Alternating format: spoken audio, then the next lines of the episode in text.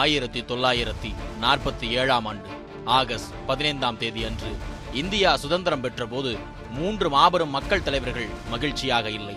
ஒருவர் சுதந்திர போராட்டத்திற்கு தலைமை தாங்கிய மகாத்மா காந்தி இன்னொருவர் சமூக நீதிக்கான போராட்டத்தை நடத்திய தந்தை பெரியார் இன்னொருவர் இந்து ராஷ்டிர கனவின் குருஜி கோல் வால்கர் சுதந்திர தினத்தன்று கொல்கத்தாவில் ஒரு சிறு குடிசையில் மனச்சோருடன் யாருடனும் பேசாமல் இருந்தார் காந்தி. துன்ப நாளிது என அறிக்கை கொடுத்தார் பெரியார். இந்த தேசியம் இந்துக்களுக்கானது அல்ல என முழங்கியது ஆர் எஸ் எஸ் அதிகாரப்பூர்வ ஏடான ஆர்கனைசர். இதில் கவனிக்கத்தக்க அம்சம் பெரியார் மற்றும் கோல்வால்கரின் இயக்க தோற்றங்கள். ஆயிரத்தி தொள்ளாயிரத்தி இருபத்தி ஐந்தாம் ஆண்டு இந்தியாவில் இரண்டு முக்கியமான இயக்கங்கள் தோற்றுவிக்கப்பட்டன. ஒன்று தமிழ்நாட்டில் தோற்றுவிக்கப்பட்ட சுயமரியாதை இயக்கம். இன்னொன்று மகாராஷ்டிர மாநிலம் நாக்பூரில் தோற்றுவிக்கப்பட்ட ராஷ்டிரிய சுயம் சேவக் சங்கம் எனும் ஆர்எஸ்எஸ் இந்தியாவை இரண்டு மிக வித்தியாசமான பார்வையில் இருந்து அணுகிய இந்த இரு இயக்கங்களுமே சுதந்திர தினத்தை வரவேற்கவில்லை என்பது ஒரு வரலாற்று முரண். இந்த இருவரில் திராவிட இயக்க பிதாமகரான பகுத்தறிவு பெரியார் ஈவேராவை பற்றி நமக்கு தெரியும். இந்து ராஷ்டிர கனவு கண்ட ஆர் எஸ் எஸ் பெரியார் கோல்வால்கரை பற்றி தெரியுமா? தெரிந்து கொள்ளத்தான் இந்த தொகுப்பு. ஆயிரத்தி தொள்ளாயிரத்தி ஆறாம் ஆண்டு மகாராஷ்டிர மாநிலம் நாக்பூரில் உள்ள ஒரு பிராமண குடும்பத்தில் பிறந்தவர் கோல்வால்கர். இளம் வயதிலிருந்து கற்றல் ஆர்வத்தோடும் அதீத ஆற்றலோடும் வளர்ந்த கோல்வால்கர் கல்வியில் சிறந்து விளங்கினார். கல்வியோடு சேர்த்து விளையாட்டு இசை புத்தக வாசிப்பு ஆன்மீக நாட்டம் என பல்திறன் கொண்டவராக வளர்ந்து வந்தார் கோல்வால்கர். பள்ளி படிப்பை முடித்தவுடன் கோல்வால்கரை மருத்துவம் படிக்க வைக்க வேண்டும் என்பது அவரது தந்தையின் விருப்பமாக இருந்தது. அதற்கேற்றபடி நாக்பூரில் உள்ள ஹிஸ்லாப் எனும் கிறிஸ்தவ மிஷனரி கல்லூரியில் சேர்ந்த கோல்வால்கர் இடைநிலை அறிவியல் கல்வி கற்று தேர்ந்தார். இக்கல்லூரியில் படிக்கும் காலத்தில் பைபிள் பற்றி தனது ஆசிரியருக்கே கற்றுத்தரும் அளவிற்கு பைபிளில் ஞானத்தோடு திகழ்ந்தார் கோல்வால்கர். தொடர்ந்து படித்து வந்த கோல்வால்கர் காசியில் உள்ள பனாரஸ் பல்கலைக்கழகத்தில் சேர்ந்து ஆயிரத்தி தொள்ளாயிரத்தி இருபத்தி ஏழாம் ஆண்டு விலங்கியல் கல்வியில் முதுகலை பட்டம் பெற்றார். காசியில் கோல்வால்கர் படித்த காலகட்டத்தில் தான் அவருக்கு பல்வேறு தொடர்புகள் கிடைத்தன. இந்தியா மற்றும் வைதீக மதம் குறித்த தனது பார்வைகளையும் இன்னும் விசாலமாக்கிக் கொண்டார். குறிப்பாக பனாரஸ் பல்கலைக்கழகத்தின் நிறுவனரும் துணைவேந்தருமான காங்கிரஸ் தலைவர் மதன் மோகன் மாளவியாவுடன் தொடர்பு ஏற்படுத்திக் கொள்ள முடிந்தது. இயல்பான ஆன்மீக நாட்டங்களுடனும் சனாதன ஒழுக்கத்துடனும் வளர்ந்த கோல்வால்கர் அதிகாலையில் எழுந்து முறையான சந்தியாவதனம் யோகாசனம் மூச்சு பயிற்சி என பிராமணர்களுக்கு விதிக்கப்பட்ட சடங்குகளை முறையாக செய்யத் தொடங்கினார். அறிவியல் பட்டப்படிப்பை தாண்டி வேதங்கள் உபநிடதங்கள் புராணங்கள் எல்லாவற்றையும் கற்று தேர்ந்த கோல்வால்கர் சமூகவியல் பொருளாதாரம் உள்ளிட்ட பல்வேறு அறிவு தளத்தில் தன்னை வளர்த்து கொண்டார். பொது அறிவு தளத்தில் தன்னை வளர்த்துக் கொண்டே காசியில் இருந்த ராமகிருஷ்ண மிஷனில் தன்னை இணைத்துக் கொண்ட கோல்வால்கர் பரமஹம்சர் மீதும் விவேகானந்தர் மீதும் பெரும் அபிமானத்தை ஏற்படுத்திக் கொண்டார். இந்த காலத்தில்தான் தனது உடை அலங்காரம் உடல் அலங்காரம் என எல்லாவற்றையும் மாற்றிக்கொண்டு நீண்ட சுருட்டை முடி அடர்ந்த தாடி குளிர்ந்த முகம் ஒளி வீசும் கண்கள் இரும்பு போன்ற உறுதியான உடல் என தன்னை ஒரு யோகியைப் போல தோற்றம் கொண்டார் கோல்வால்கர். உடை அலங்காரத்தையும் முழுமையாக மாற்றிக்கொண்ட கோல்வால்கர் பைஜாமாவும் குருதாவும் அணிந்து கொள்ளத் தொடங்கினார். கோல்வால்கரின் இந்த தோற்றம் வேதகால அந்தணர்கள் பைஜாமா அணிந்தது போல பார்ப்பவர்கள் அனைவரையும் ஈர்க்கத் தொடங்கியது. வைதீக ஒழுக்கங்களுடனும் தேசிய பற்றோடும் கோல்வால்கர் வளர்ந்து வந்த இதே காலத்தில்தான் ஆர்எஸ்எஸ் இயக்கமும் தோற்றுவிக்கப்பட்டிருந்தது. உயர்கல்வியை முடித்திருந்த கோல்வால்கர் மீன்வளம் குறித்து ஆய்வு செய்து முனைவர் பட்டம் பெறுவதற்காக அன்றைய சென்னைக்கு வந்திருந்தார். சென்னைக்கு வந்த கோல்வால்கருக்கு பல சோதனைகள் காத்திருந்தன. கோல்வால்கர் சந்தித்த முதல் பிரச்சனை சென்னையில் பேசப்பட்ட தமிழ் மொழி. கோல்வால்கர் சமஸ்கிருதம் இந்தி மராத்தி ஆகிய மொழிகளில் பாண்டித்தியம் உடையவர். ஆனால் தமிழ் அவருக்கு வசப்படவில்லை. கோல்வால்கருக்கு தமிழ் வசப்படவில்லை என்பதை விட தமிழ் சூழல் கோல்வால்கரை வாட்டி வதைத்தது என்றே சொல்லலாம். ஆனால் சூழலை சமாளிக்க கோல்வால்கர் தமிழ் கற்பதை நோக்கி நகரவில்லை. மாறாக தன் கையில் வைத்திருந்த ஆங்கிலத்தை வைத்து சமாளிக்க துவங்கினார். தமிழ் மொழி தெரியாத சூழ்நிலையில் தென்னிந்தியாவில் வசிக்க ஆங்கிலம் நன்கு உதவும் என அறிந்து கொண்ட கோல்வால்கர் தனது ஆங்கில அறிவை மேம்படுத்திக் கொண்டார். சென்னையில் இருந்த காலகட்டம் கோல்வால்கர் ஒரு சிந்தனை தெளிவை பெற்று ஞானம் அடைந்த காலம் என வர்ணிக்கலாம். தெரியாத மொழிக்கு மத்தியில் பொருளாதார கஷ்டங்களுடன் இளமை உத்வேகத்துடன் இருந்த கோல்வால்கர் சென்னையில் இருந்த காலகட்டத்தில் இந்தியாவை பற்றிய தன்னுடைய புரிதல்கள் தேசிய பற்று நாட்டுக்குத்தான் செய்ய வேண்டியது குறித்து செயல்பாட்டு திட்டம் என பல வகையிலும் தன்னை தயார்படுத்திக் கொண்டார். முனைவர் பட்டத்திற்காக படித்து வந்த கோல்வால்கர் குடும்ப கஷ்டம் காரணமாக தனது கல்வியை பாதியிலேயே நிறுத்திவிட்டு நாக்பூருக்கு திரும்ப நேர்ந்தது. சென்னையில் இருந்து நாக்பூருக்கு சென்ற இந்த காலத்தில்தான் கோல்வால்கருக்கு ஆர்எஸ்எஸ் அமைப்போடு பரிச்சயம் ஏற்பட்டது. ஆர்எஸ்எஸ் நிறுவனர் ஹெட்கேவர் குறித்தும் அவரது பண்புகள் குறித்தும் அறிந்து கொண்ட கோல்வால்கர் அவரோடு நேரடி தொடர்புகளை ஏற்படுத்திக் கொண்டார். நாக்பூரில் இருந்த கோல்வால்கருக்கு காசியில் இருக்கும் காசி வித்யாபித் பல்கலைக்கழகத்தில் விலங்கியல் துறையில் விரிவுரையாளராக பணியாற்ற அழைப்பு வந்தது. மீண்டும் காசிக்கு சென்ற கோல்வால்கர் தனது ஆசிரிய பணியை துவங்கினார். சுமார் மூன்று ஆண்டுகள் விரிவுரையாளராக பணியாற்றிய கோல்வால்கர் பாடத்திட்டத்தை தாண்டி பொருளாதாரம் சமூகவியல் வேதங்கள் உபநிடதங்கள் என பல விஷயங்கள் குறித்தும் மாணவர்களுக்கு வகுப்புகளை எடுத்தார். நீளமான சுருட்டை முடி ஒளி சிந்தும் கண்கள் பொலிவுமிக்க உடல் தோற்றத்தோடு பல்வேறு துறைகளிலும் அறிவாற்றலோடு விளங்கிய கோல்வால்கரை மாணவர்கள் குருஜி என அழைக்க துவங்கினர். இதுதான் மாதவுரா சதாசிவ் கோல்வால்கர் குருஜியாக ப்ரமோஷன் ஆகிய முதல் இடம். இங்கே தமிழ்நாடு கவனிக்க வேண்டிய சுவாரஸ்யமான ஒரு வரலாற்று முரண் உள்ளது. திராவிட இயக்கத்தின் பிதாமகரான தந்தை பெரியார் தன்னுடைய இளமை காலத்தில் தனது குடும்பத்தோடு ஒட்ட முடியாமல் காசிக்கு சென்றார். ஆயிரத்தி தொள்ளாயிரத்தி இரண்டாம் ஆண்டு காசிக்கு சென்ற பெரியாரால் அங்கே இருந்த சாமியார்கள் சிலரின் போலித்தனங்கள் வேஷங்களை பொறுத்துக் கொள்ள முடியவில்லை. புண்ணிய ஸ்தலமாக போற்றப்படும் காசியில் கிடைத்த கசப்பான அனுபவங்களோடு மீண்டும் சென்னை திரும்பிய ஈவே ராமசாமி அதன் பிறகுதான் தொடர்ச்சியான சமூக பணிகளில் தன்னை ஈடுபடுத்திக் கொண்டு தந்தை பெரியாராக உயர்ந்தார். இன்னொரு புறம் திராவிட இயக்கத்திற்கு நேர் எதிரான சித்தாந்த கொள்கைகளை உடைய ஆர் எஸ் எஸ் சித்தாந்த பிதாமகரான கோல்வால்கர் சென்னையில் கிடைத்த அனுபவங்களுக்கு பிறகு காசிக்கு ஆசிரியராக சென்று குருஜியாக உயர்ந்திருக்கிறார். கோல்வால்கர் காசி கல்லூரியில் பணியாற்றிய காலத்தில் மதன்மோகன் மாளவியா போன்ற வட இந்தியாவின் பிரபலமான தலைவர்களுடன் நெருக்கம் அதிகரித்தது. கோல்வால்கர் ஆர் எஸ் எஸ் பணிபுரிவதற்கு மதன்மோகன் மாளவியா தனது ஆதரவை அளித்தார்.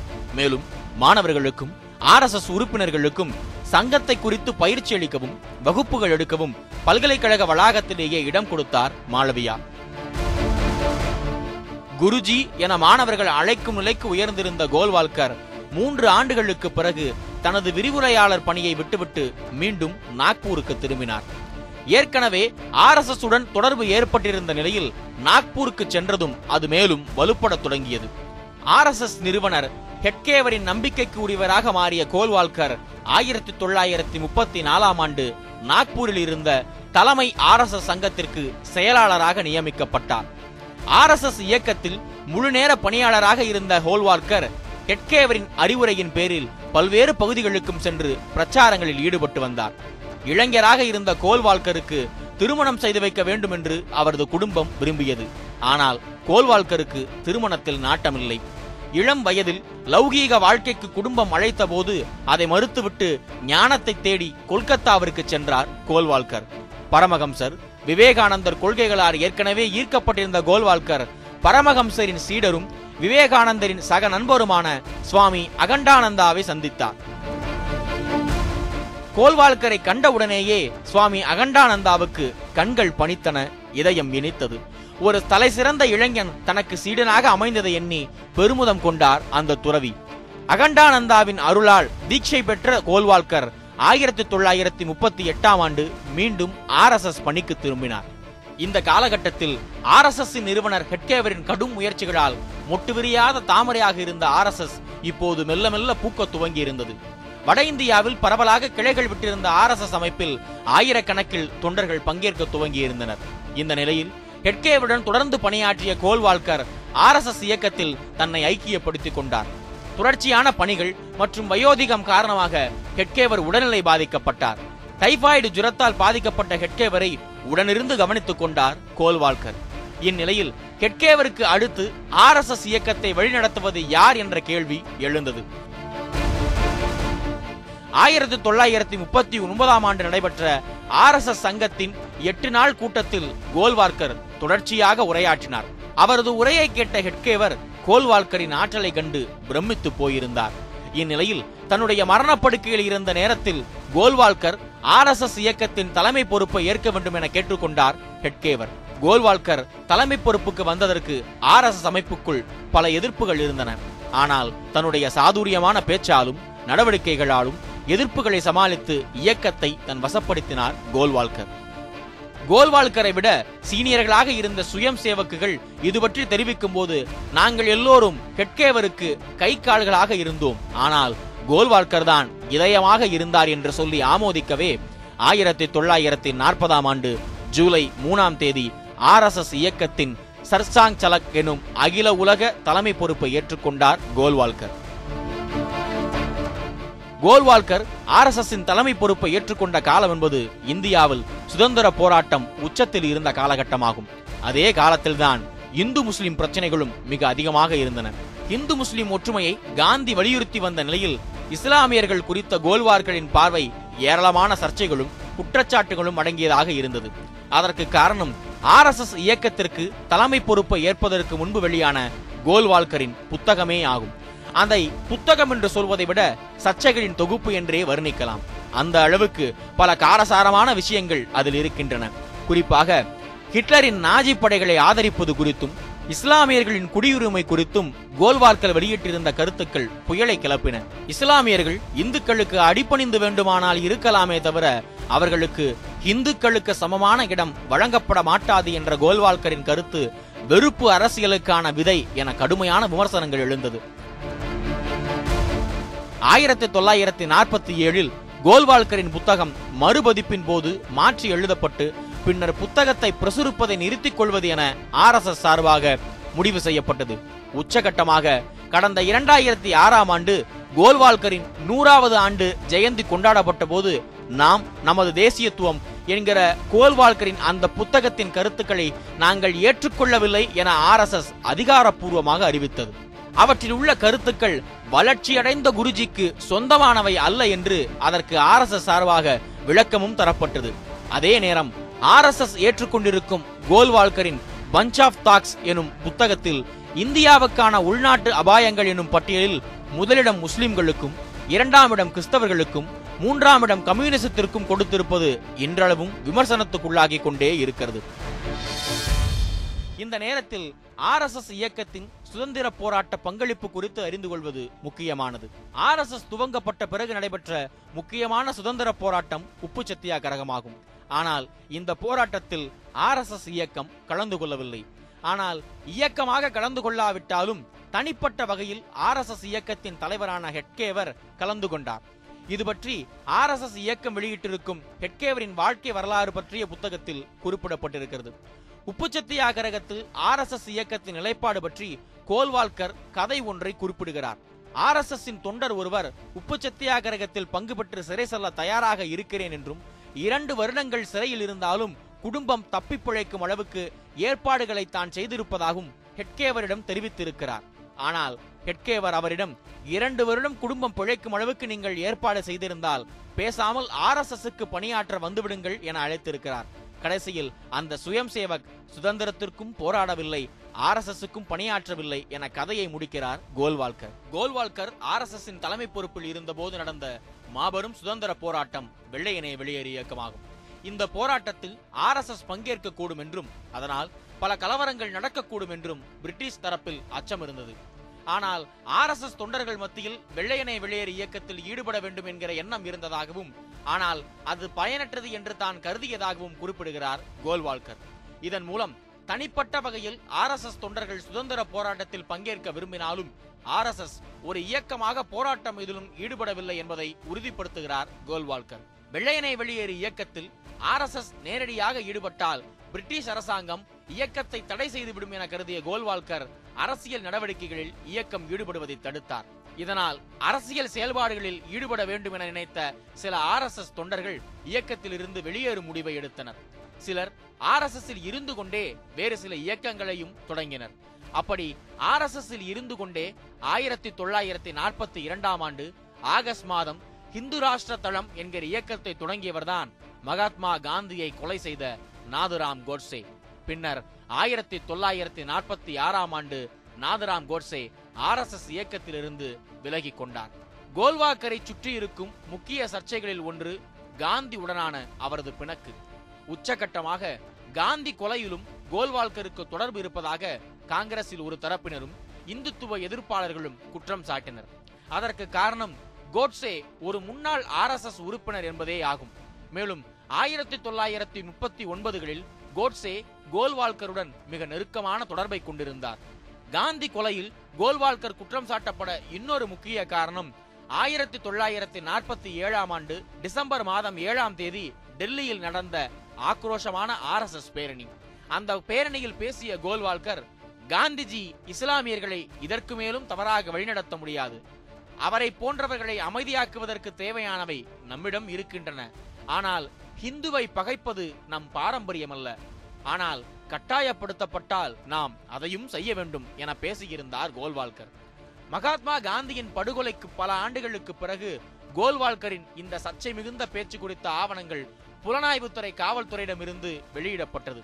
காந்தி இறந்த பிறகு சுமார் பதினெட்டு ஆண்டுகள் கழித்து உச்சநீதிமன்ற முன்னாள் நீதிபதி ஜீவன்லால் கபூர் தலைமையில் காந்தியார் படுகொலை குறித்து விசாரிக்க உயர்நிலை விசாரணை ஆணையம் ஒன்று அமைக்கப்பட்டது. ஆயிரத்தி தொள்ளாயிரத்தி அறுபத்தி ஒன்பதில் வெளியான இந்த ஆணையத்தின் அறிக்கையில் இந்து மகாசபையின் தலைவர் சாவர்கருக்கு காந்தி படுகொலையில் இருந்த தொடர்புகள் குறித்து குறிப்பிடப்பட்டிருந்தது. கோல்வால்கரை பற்றி குறிப்பிடும் போது பிரிட்டிஷார் இந்தியாவில் இருந்து வெளியேறிய பிறகு காங்கிரஸில் இருக்கும் மூத்த தலைவர்களை கொலை செய்துவிட்டு ஆட்சியை பிடிப்பதற்காக ரகசியமாக திட்டம் தீட்டப்பட்டது எனவும் ஆழ்வார் பரத்பூர் பகுதிகளில் இதற்காக சிலர் பயிற்சியில் ஈடுபட்டதாகவும் இந்த ரகசிய குழுவின் தலைவர் கோல்வால்கராக இருக்கலாம் என விசாரணை ஆணையம் கருதுகிறது என்றும் ஆணையத்தின் அறிக்கையில் குறிப்பிடப்பட்டிருந்தது. ஆனால் கோல்வால்கருக்கு காந்தியின் கொலையில் நேரடி தொடர்பு இருப்பது குறித்து உறுதியான ஆதாரங்கள் எதையும் ஆணையத்தின் அறிக்கை குறிப்பிடவில்லை. அன்றைக்கு இருந்த பதற்றமான சூழ்நிலைகளுக்கு மத்தியில் மகாத்மா காந்தியின் படுகொலையை அடுத்து நாடு முழுவதிலும் உள்ள பல்வேறு ஆர்எஸ்எஸ் தலைவர்களும் தொண்டர்களும் கைது செய்யப்பட்டனர். உச்சகட்டமாக ஆயிரத்தி தொள்ளாயிரத்தி நாற்பத்தி எட்டாம் ஆண்டு பிப்ரவரி நாலாம் தேதி ஆர்எஸ்எஸ் அமைப்பு இந்தியாவில் தடை செய்யப்பட்டது. தடை செய்யப்படுவதற்கான காரணம் குறித்து அரசாங்கம் வெளியிட்டிருந்த ஆணையில் காந்தியின் படுகொலையை ஆர்எஸ்எஸ் சங்கத்தினர் இனிப்பு வழங்கி கொண்டாடியதாகவும் ஆர்எஸ்எஸ் சங்கத்தினர் கலவரம் வழிப்பறி கொள்ளை கொலை ஆகிய செயல்களில் ஈடுபடுவதாகவும் மக்களை தீவிரவாத செயல்களில் ஈடுபட தூண்டுவதாகவும் அதன் அதிகபட்ச இழப்பாகவே காந்தியை நாடு இழந்து விட்டது என்றும் குறிப்பிடப்பட்டிருந்தது. இதன் பிறகு ஆயிரத்தி தொள்ளாயிரத்தி நாற்பத்தி எட்டாம் ஆண்டு ஆகஸ்ட் ஐந்தாம் தேதி கோல்வால்கர் சிறையில் இருந்து வெளியே வந்தார். வெளியில் வந்த பிறகு ஆர்எஸ்எஸ் மீதான தடையை நீக்க வேண்டும் என வலியுறுத்தி ஆயிரத்தி தொள்ளாயிரத்தி நாற்பத்தி எட்டாம் ஆண்டு ஆகஸ்ட் பதினொன்னாம் தேதி நேருவுக்கு கடிதம் எழுதினார் கோல்வால்கர். ஆனால் அக்கடிதத்தை சர்தார் வல்லபாய்க்கு அனுப்பி வைத்தார் நேரு. இந்த கடிதத்திற்கு பதிலளித்து ஆயிரத்தி தொள்ளாயிரத்தி நாற்பத்தி எட்டாம் ஆண்டு செப்டம்பர் பதினொன்னாம் தேதி கோல்வால்கருக்கு கடிதம் எழுதினார் சர்தார் வல்லபாய். அக்கடிதத்தில் ஆர்எஸ்எஸ் சங்கத்தினரின் பேச்சு முழுக்க விஷமாக இருந்தது. இந்துக்களிடம் விஷத்தை பரப்புவதும் பாதுகாப்பு என அவர்களை ஒன்று திரட்டுவதும் தேவையற்றது. அந்த விஷத்தின் இறுதி முடிவாக இந்த நாடு காந்தியின் மதிப்புமிக்க உயிரை தியாகம் செய்ய வேண்டியிருந்தது என்றும் குறிப்பிடுகிறார். தொடர்ச்சியாக நடந்த வாத பிரதிவாத கடிதங்களுக்கு பிறகு ஆர்எஸ்எஸ் மீதான சுமார் ஒன்றரை ஆண்டு தடை ஆயிரத்தி தொள்ளாயிரத்தி நாற்பத்தி ஒன்பதாம் ஆண்டு ஜூலை பதினொன்னாம் தேதி நீக்கப்பட்டது. ஆர்எஸ்எஸ் இயக்கத்தின் மீதான தடை நீக்கப்பட்டதும் சுயம் சேவக்குகள் உற்சாகமாக பணியாற்ற துவங்கினர். தடை நீக்கப்பட்ட பிறகு கோல்வால்கர் ஆர்எஸ்எஸ் ஐ அமைப்பு ரீதியாக வலுப்படுத்த தொடங்கினார். பல்வேறு பகுதிகளுக்கும் தொடர்ச்சியாக பயணங்களை மேற்கொண்டு பிரச்சாரங்களில் ஈடுபட்டார். ஆர்எஸ்எஸ் எழுச்சிக்கும் மக்கள் சேர்க்கைக்கும் அவர் கையில் எடுத்த முக்கியமான விஷயம் பசுக்களை இறைச்சிக்காக கொலை செய்வதை தடுக்க வேண்டும் என்கிற கோரிக்கையாகும்.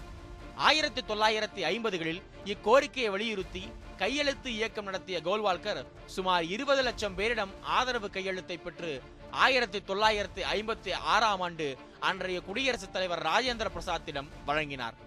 ஆர்எஸ்எஸ் இயக்க வரலாற்றிலும் கோல்வால்கர் வாழ்க்கையிலும் மிகவும் பெருமிதமாக குறிப்பிடப்படும் இரண்டு சம்பவங்கள் இந்த காலகட்டத்தில் தான் நடந்தன. ஒன்று ஆயிரத்தி தொள்ளாயிரத்தி அறுபத்தி இரண்டாம் ஆண்டு இந்திய சீன போரின் போது நேரு அரசாங்கத்தை ஆதரித்து போருக்கு தேவையான உதவிகளை செய்தது ஆர்எஸ்எஸ். இதற்கு பிரதி உபகாரமாக ஆயிரத்தி தொள்ளாயிரத்தி அறுபத்தி மூணாம் ஆண்டு ஜனவரியில் நடைபெற்ற குடியரசு தின விழாவில் பேரணியில் பங்கேற்குமாறு ஆர்எஸ்எஸ்க்கு அழைப்பு விடுத்தார் பண்டித ஜவஹர்லால் நேரு. அடுத்த கட்டமாக ஹிந்து ஒற்றுமையை வலியுறுத்தும் வகையில் சாதி வேற்றுமைகளை கடந்து ஹிந்துவாக ஒன்றிணைக்கும் முயற்சியில் இறங்கினார் கோல்வால்கர். அம்முயற்சிக்கு கோல்வால்கரின் இறுதி காலகட்டத்தில் நல்ல பலன் கிடைத்தது. இது தொடர்பாக ஆர்எஸ்எஸ் அமைப்பு குறிப்பிடும் போது ஆயிரத்தி தொள்ளாயிரத்தி அறுபத்தி ஒன்பதாம் ஆண்டு கர்நாடக மாநிலம் உடுப்பியில் நடைபெற்ற இந்து சம்மேளன கூட்டத்தில் தீண்டாமை என்பதை ஏற்க முடியாத ஒன்று என சாதி இந்துக்களை கோல்வார்க்கர் ஏற்றுக்கொள்ள செய்ததாகவும் இது மகத்தான சாதனை என்றும் குறிப்பிடுகிறது. ஹிந்து ஒற்றுமை பசுவதை தடுப்பு என தொடர்ந்து இயங்கி வந்த கோல்வால்கர் கட்டுமான ரீதியாக ஆர்எஸ்எஸ் அமைப்பை மிகவும் வலிமையான அமைப்பாக மாற்றி அமைத்தார் இந்த காலத்தில்தான் ஆர்எஸ்எஸ்ஸின் பைபிளாக போற்றப்படும் பஞ்ச் ஆஃப் தாக்ஸ் எனும் புத்தகம் வெளியானது. ஆயிரத்தி தொள்ளாயிரத்தி அறுபத்தி ஆறில் வெளியான அந்த புத்தகம் ஆர்எஸ்எஸ் அமைப்பால் முழுக்க ஏற்றுக்கொள்ளப்பட்டுள்ளது. தமிழ்நாட்டில் சமீபத்தில் எழுந்த ஓர் அரசியல் சர்ச்சைக்கான விடை இந்த புத்தகத்தில் தான் இருக்கிறது. திராவிட இயக்கத்தில் இருந்து இதுவரை யாரும் தாங்களும் கருப்பு ஆரியர்கள் தான் என்று சொல்லிக் கொள்ளாத நிலையில் நாங்களும் பச்சை திராவிடர்கள் தான் என்கிற கோஷத்தை முன்வைத்திருக்கிறது பாஜக. பாஜகவின் முழக்கத்திற்கான விடை கோல்வால்கரின் இந்த புத்தகத்தில் இருக்கிறது. கோல்வால்கர் இது குறித்து தனது கருத்தை தெளிவாக முன்வைக்கிறார். ஆரிய திராவிட சர்ச்சை என்பது செயற்கையானது என்றும் பிரிட்டிஷார் தான் ஆரிய திராவிட சர்ச்சை என்னும் விஷத்தை வேறுவிடச் செய்ததாகவும் குறிப்பிடும் கோல்வால்கர் திராவிடர் என்பது இனம் கிடையாது என்றும் தென்னிந்தியாவில் இருப்பவர்கள் அனைவருமே வட இந்திய ஆரியர்களைப் போலவே பார்க்கப்பட்டிருக்கின்றனர் என்றும் குறிப்பிடுகிறார். இந்துக்கள் என்று ஏன் சொல்ல வேண்டும் என்பதற்கான விளக்கம் அளிக்கும் இடத்தில் ஆரியன் என்பது பெருமைமிக்க பெயர் என்றாலும் ஆரிய திராவிட சர்ச்சைகள் இருப்பதன் காரணமாகவே நாம் இந்துக்கள் என சொல்ல வேண்டி இருப்பதாக குறிப்பிடும் கோல்வால்கர் திராவிடர் கழகம் திராவிட முன்னேற்ற கழகம் போன்ற கட்சிகள் மொழி இன உரிமை அடிப்படையிலான பிரிவினைவாத கம்யூனிஸ்டுகள் என்றும் சாடுகிறார். இதன் மூலம் திராவிடம் என்பதை நிலக்குறியீடாக பார்க்கும் கோல்வால்கர் கருப்பு நிறத்தில் இருக்கும் தென்னிந்திய மக்களை கருப்பு ஆரியர்களாகவே ஏற்பதும் நாம் திராவிடர் என்ற கோஷத்தை நிராகரிப்பதும் தெளிவாகின்றது. சித்தாந்த ரீதியில் ஆர்எஸ்எஸ் அமைப்பை வலுப்படுத்திய பிறகு ஆர்எஸ்எஸ் அமைப்பில் பல கிளைகளை ஏற்படுத்தி தனித்தனியாக செயல்படுவதற்கும் உறுப்பினர்களை சேர்ப்பதற்கும் வழி செய்தார் கோல்வால்கர். கோல்வால்கரின் அறிவுரையின்படி மாணவர்களை அமைப்பில் சேர்க்கும் அகில பாரதிய வித்யார்த்தி பவன் ஆயிரத்தி தொள்ளாயிரத்தி நாற்பத்தி எட்டாம் ஆண்டு தொடங்கப்பட்டது. இதே போல ஆர்எஸ்எஸ் கட்டுப்பாட்டில் இயங்கும் பள்ளிக்கூடங்களை வழிநடத்துவதற்காக வித்யா பாரதி என்கிற அமைப்பும் பழங்குடியின மக்களை இந்து மதத்தோடு பிணைப்பதற்காக வனவாசி கல்யாண் ஆசிரமம் என்கிற அமைப்பும் ஆயிரத்தி தொள்ளாயிரத்தி ஐம்பத்தி இரண்டில் தொடங்கப்பட்டது. இதே போல தொழிலாளர் வர்க்கத்தை சங்கத்தோடு பிணைத்து வைப்பதற்காக ஆயிரத்தி தொள்ளாயிரத்தி ஐம்பத்தி ஐந்தாம் ஆண்டு பாரதிய மஜுதார் சங்கமும் கோவில்களை பாதுகாப்பதற்காக ஆயிரத்தி தொள்ளாயிரத்தி அறுபத்தி நாலாம் ஆண்டு விஸ்வஹிந்த் பரிஷத் என்கிற அமைப்பும் தொடங்கப்பட்டது. இந்த அமைப்புகள் தான் இன்றைக்கு சங் பரிவார அமைப்புகளாக இந்தியா முழுவதும் பல்கி பெருகியுள்ளன. தொடர் பயணங்கள் உரைகள் வகுப்புகள் என இயங்கிக் கொண்டே இரண்டு ஆண்டுகளுக்கு ஒருமுறை இந்தியா முழுவதும் பயணம் செய்து கொண்டிருந்த கோல்வால்கர் ஆயிரத்தி தொள்ளாயிரத்தி அறுபத்தி ஒன்பதாம் ஆண்டு நோய்வாய்ப்பட்டார். கோல்வால்கரை சோதித்த மருத்துவர்கள் அவருக்கு புற்றுநோய் இருப்பதாக கண்டறிந்தனர். புற்றுநோய் உடனான போராட்டத்துடனே மேலும் நான்கு ஆண்டுகள் தொடர்ந்து சங்கத்தின் தலைமை பொறுப்பு வகித்த கோல்வால்கர் ஆயிரத்தி தொள்ளாயிரத்தி எழுபத்தி மூணாம் ஆண்டு ஜூன் ஐந்தாம் தேதி உயிரிழந்தார். கோல்வால்கர் இறந்து பல ஆண்டுகள் கடந்த பிறகு ஆர்எஸ்எஸ் அமைப்பின் தேர்தல் முகமான பாஜக இந்தியாவில் ஆட்சியை பிடித்தது. பாஜக ஆட்சிக்கு வரும் போதெல்லாம் கோல்வால்கரின் கொள்கைகளை பாஜக திணிப்பதாக எதிர்க்கட்சிகளும் கோல்வால்கர் கொள்கைகளை முழுமையாக கொண்டு வராமல் தாமதிப்பதாக சங் பரிவார் அமைப்புகளும் தொடர்ந்து குற்றச்சாட்டுகளை எழுப்பி வருகின்றனர் இந்த குற்றச்சாட்டுகளுக்கு மத்தியில் அவ்வப்போது கோல்வால்கருக்கு பாரத ரத்னா கொடுக்க வேண்டும் என்கிற குரலும் கேட்பதை பார்க்க முடிகிறது. பாஜக ஆட்சியில் மதன் மோகன் மாளவியா வாஜ்பாய் போன்றவர்களுக்கு பாரத ரத்னா விருது கொடுத்த போதும் தங்களின் குருஜியான கோல்வால்கருக்கு பாரத ரத்னா அளித்து பெருமை கொள்ள முடியவில்லை பாஜகவால். அதற்கு காரணம் கோல்வால்கரை சுற்றியுள்ள சர்ச்சைகள். அகண்ட பாரத கனவு கண்ட கோல்வால்கருக்கு பாரத ரத்னா விருது கொடுப்பதை தடுக்கும் அந்த சர்ச்சைகள் தான் ஆர் எஸ் எஸ் அமைப்பையும் கோல்வால்கரையும் இந்தியா எனும் ஜனநாயக பேரரசில் உயிர்ப்போடு வைத்திருக்கும் அரசியல் ஆயுதங்கள்.